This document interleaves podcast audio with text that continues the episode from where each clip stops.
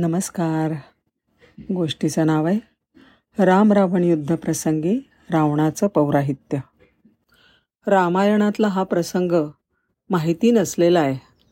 सीतामाईच्या शोधार्थ निघालेले श्रीरामचंद्र दीर्घ प्रवासानंतर आपल्या वानरसनेसह भारताच्या दक्षिण टोकाजवळ येऊन पोचले.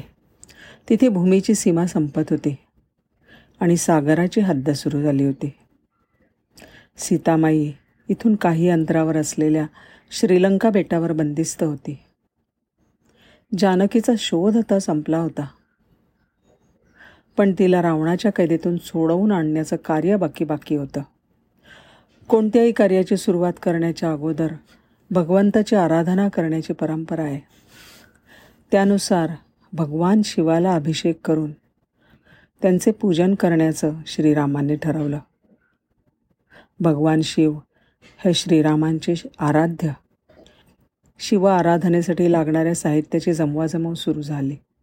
सगळी तयारी झाली. पण पूजा सांगण्यासाठी पुरोहित म्हणून कोणाला बोलवायचं? प्रश्नच पडला. थोडा विचार करून श्रीरामांनी ह्या कार्यासाठी रावणालाच बोलावण्याचा निश्चय केला. रावण म्हणजे एक प्रखर शिवभक्त. वेदविद्या विभूषित ब्राह्मण. प्रकांड पंडित महापराक्रमी आणि सर्वोत्तम प्रशासकसुद्धा होता. नवग्रहांना त्यांनी आपल्या कैदेत ठेवलं होतं. श्रीरामाने हनुमंताला आज्ञा केली तू उड्डाण करून लंकेत जा आणि रावणाला ह्या युद्धाच्या कार्यारंभी पूजनासाठी पुरोहित म्हणून मी आमंत्रण केलं आहे असं सांग. रामाचं ते बोलणं ऐकून उपस्थितांमध्ये एकच हलकल्लोळ उडाला. पूजेसाठी राम आपल्या कट्टर शत्रूलाच आमंत्रण देत होते. या पूजनाचा हेतू रावणाचा पराभव आणि विनाश करण्याचा आहे. हे माहीत असूनसुद्धा रावण ही भलतीच विनंती मान्य करणारच नाही असं त्यांना वाटत होतं. पण रामाचा एकनिष्ठ दास असलेल्या हनुमंतानी मात्र त्वरित आपल्या स्वामींची ही आज्ञा पालन केली. श्रीरामांचा संदेश रावणापर्यंत पोचवण्यासाठी लंकेला वायुमार्गाने त्यांनी प्रयाण केलं.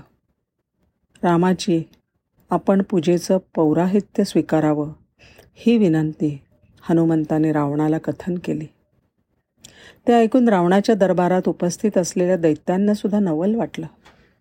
ते गोंधळून गेले. अयोध्येच्या या राजपुत्रांनी रावणाकडे अशी विचित्र मागणी का केली असेल याबद्दल त्यांना राहून राहून आश्चर्य वाटत होतं. पण रावणाने आपल्या प्रकांड पांडित्याचा देवपूजनाचे आमंत्रण न नाकारणाऱ्या ब्राह्मणी परंपरेचा आणि भगवान शंकरांप्रती असलेल्या त्याच्या परमभक्तीचा मान ठेवत रामाचे आपले शत्रूचं हे निमंत्रण स्वीकारलं. तो हनुमंतासोबत रामाकडे आला आणि पूजाविधीच्या तयारीची पाहणी करून तो श्रीरामांकडे वळून म्हणाला हे अयोध्येच्या कुमारा तुझी पूजेची सिद्धता परिपूर्ण असली तरी शिवमूर्तींची प्रतिष्ठापना तू करू शकणार नाहीस. कारण ही प्रतिष्ठापना पतीपत्नी यांनी एकत्र करायची असते.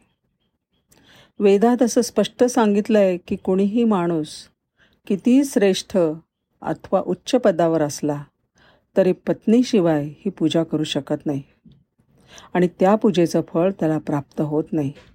श्रीराम ह्यावर अतिशय शांतपणे आणि सुहास्यवदनाने उत्तर देते झाले पूजेमध्ये कसलीही न्यूनता राहू नये. यासाठीच तर हे रावणा पूजेचं पौराहित्य तुला दिलेलं आहे. आता ह्यावरचा उपायसुद्धा तुलाच सुचवायचा आहे. तू पंडित आहेस. तेव्हा उपाय तूच सुचव. ती जबाबदारी तुझीच आहे. रामाने त्याला दिलेल्या उत्तराने लंकाधिपतीमधला विद्वान जागृत झाला. तो म्हणाला हे रामा मी तुला उपाय सुचवतो. ह्या धार्मिक विधीसाठी मी सीतेला लंकेहून इथे घेऊन यायला तयार आहे. पण माझी एक अट आहे की कार्यभाग उरकताच मी सीतेला परत माझ्याबरोबर लंकेला घेऊन जाईन. रामाने रावणाचा हा प्रस्ताव लगेच मान्य केला आणि मग रामाने आपला पूजाविधी अतिशय भक्तिभावाने रावणाच्या हस्ते सशास्त्र उरकून घेतला.